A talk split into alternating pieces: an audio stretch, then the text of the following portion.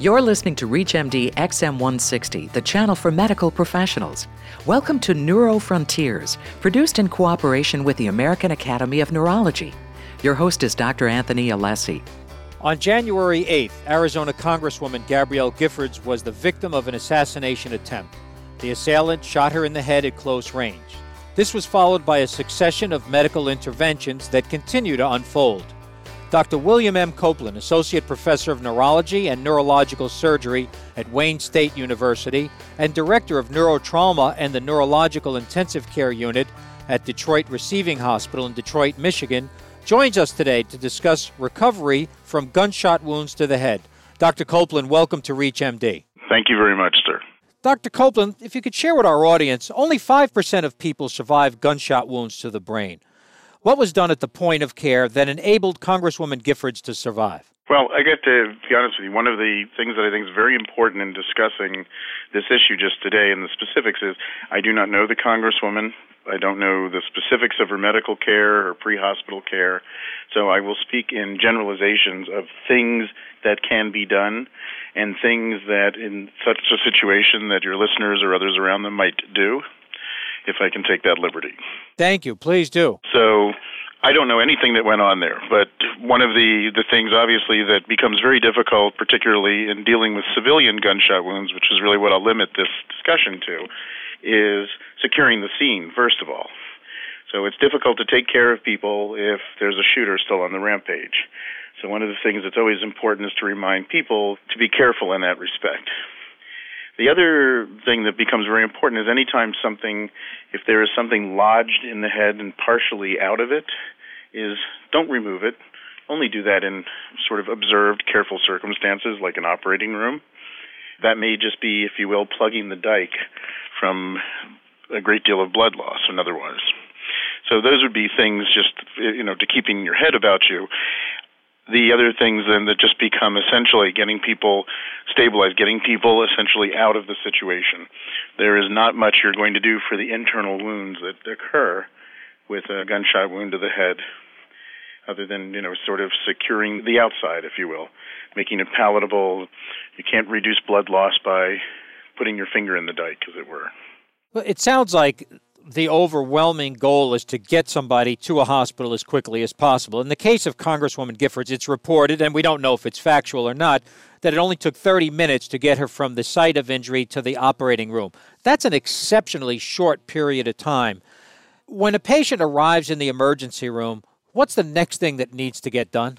Well, I would like to think that, and I know it's not the case, but I'd love to think that we're perfect every time, and that's exactly what we do every time the first thing that at least is going to happen for most things is going to be damage assessment, and it's going to be securing the situation. And the situation now I'm talking about securing is our vital signs. It's getting access to be able to give patients medications for sedation, for anesthesia, for surgery should they need it.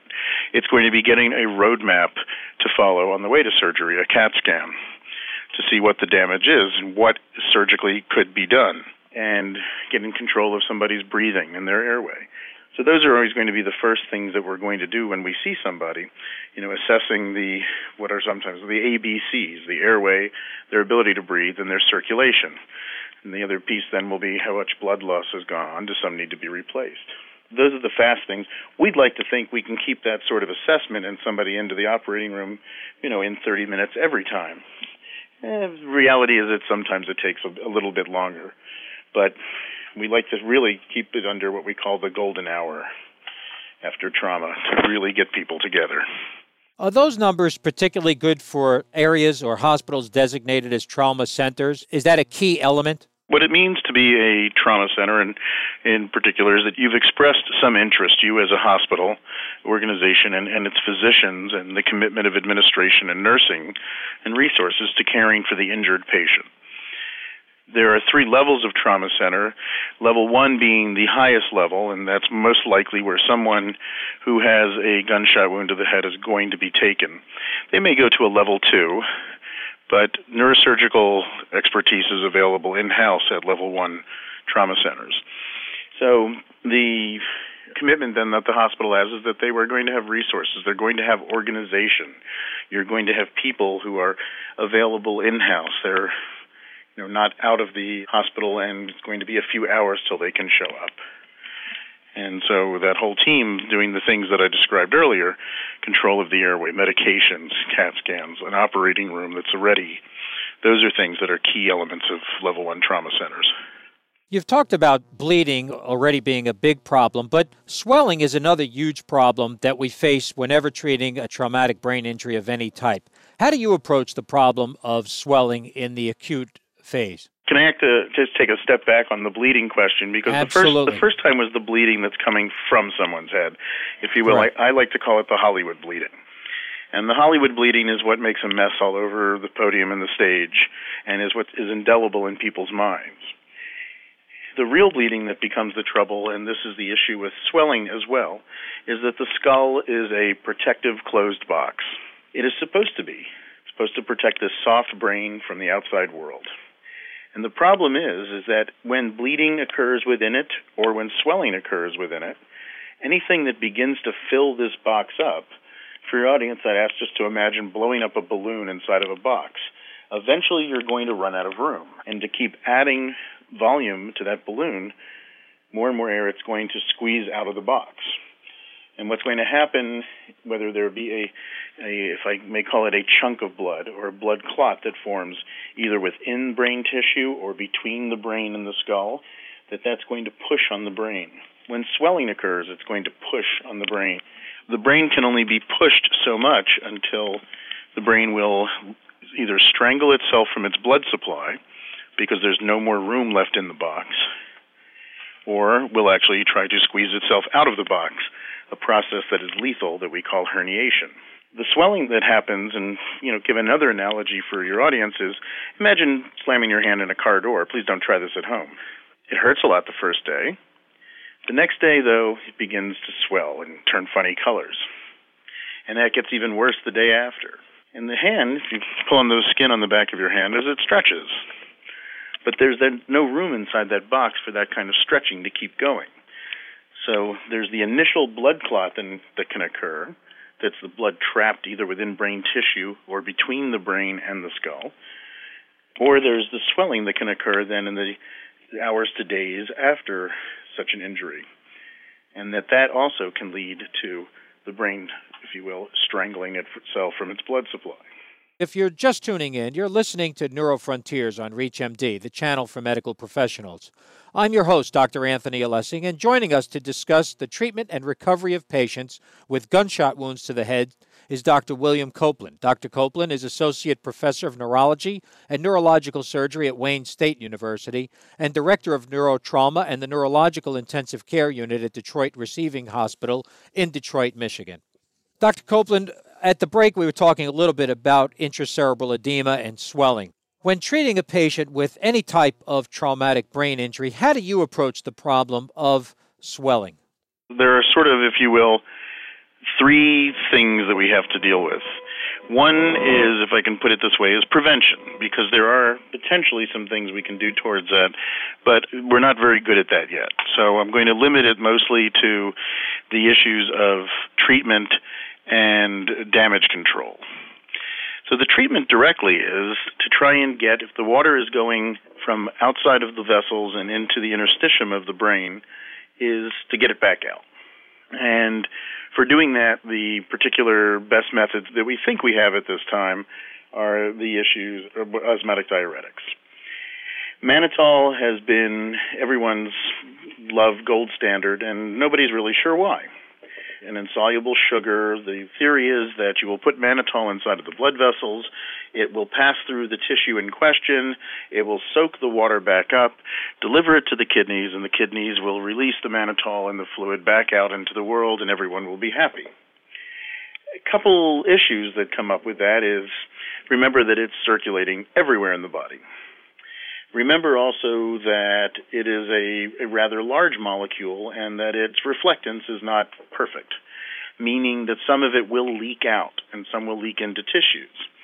And so, if you can look under the microscope, and this will tell you, of course, how the patients did, at autopsy of some brains of repeated doses of mannitol, we can see the mannitol crystals out in the brain tissue, soaking up water right where we're trying to get rid of it.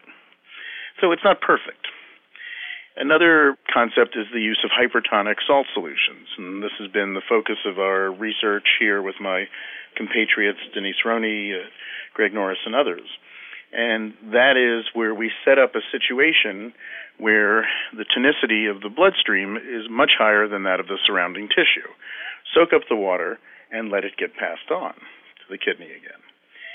The potential advantage here is that the reflectance of sodium is higher than that of mannitol, meaning reflecting off the wall, staying in the blood vessel. So that we can get this to work, we think, you know, hopefully a little longer and maybe a little more durable in effect.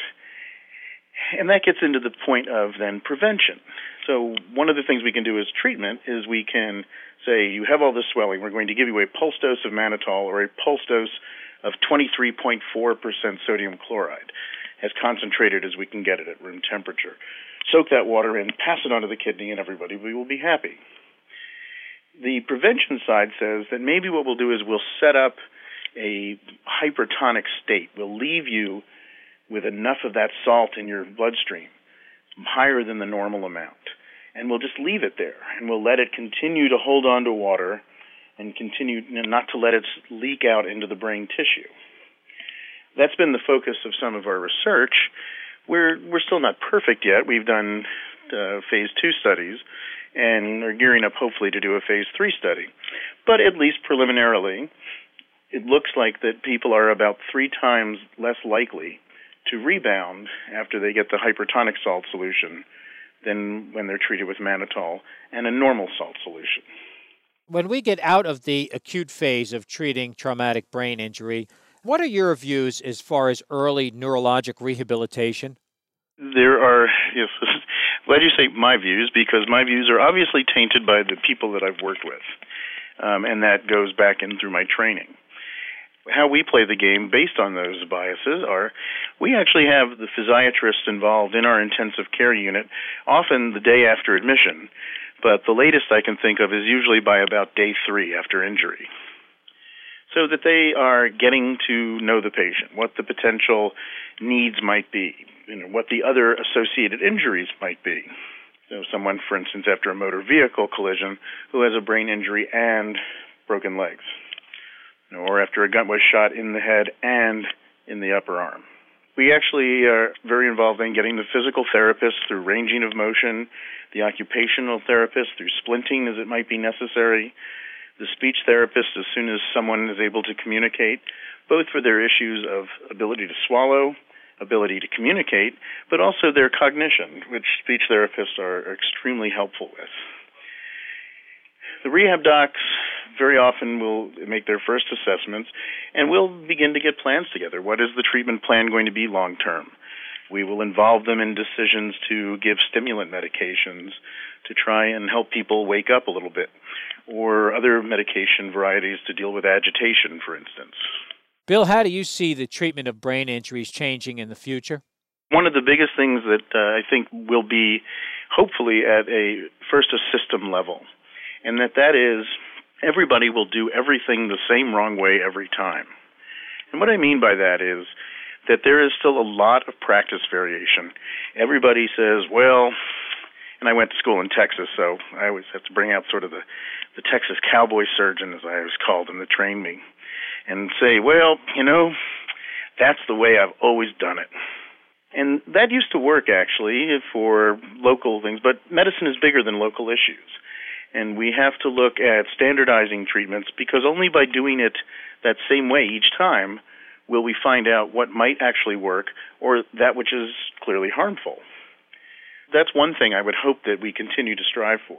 I'd like to thank my guest, Dr. William Coplin, Associate Professor of Neurology and Neurological Surgery at Wayne State University and Director of Neurotrauma at the Neurological Intensive Care Unit at Detroit Receiving Hospital. Dr. Coplin, thanks again for being our guest today on NeuroFrontiers. My pleasure, Dr. Alessi. Thank you. You've been listening to NeuroFrontiers on ReachMD XM160, the channel for medical professionals. NeuroFrontiers is produced in cooperation with the American Academy of Neurology. For more information about this or any other show, please visit ReachMD.com, which now features on demand podcasts.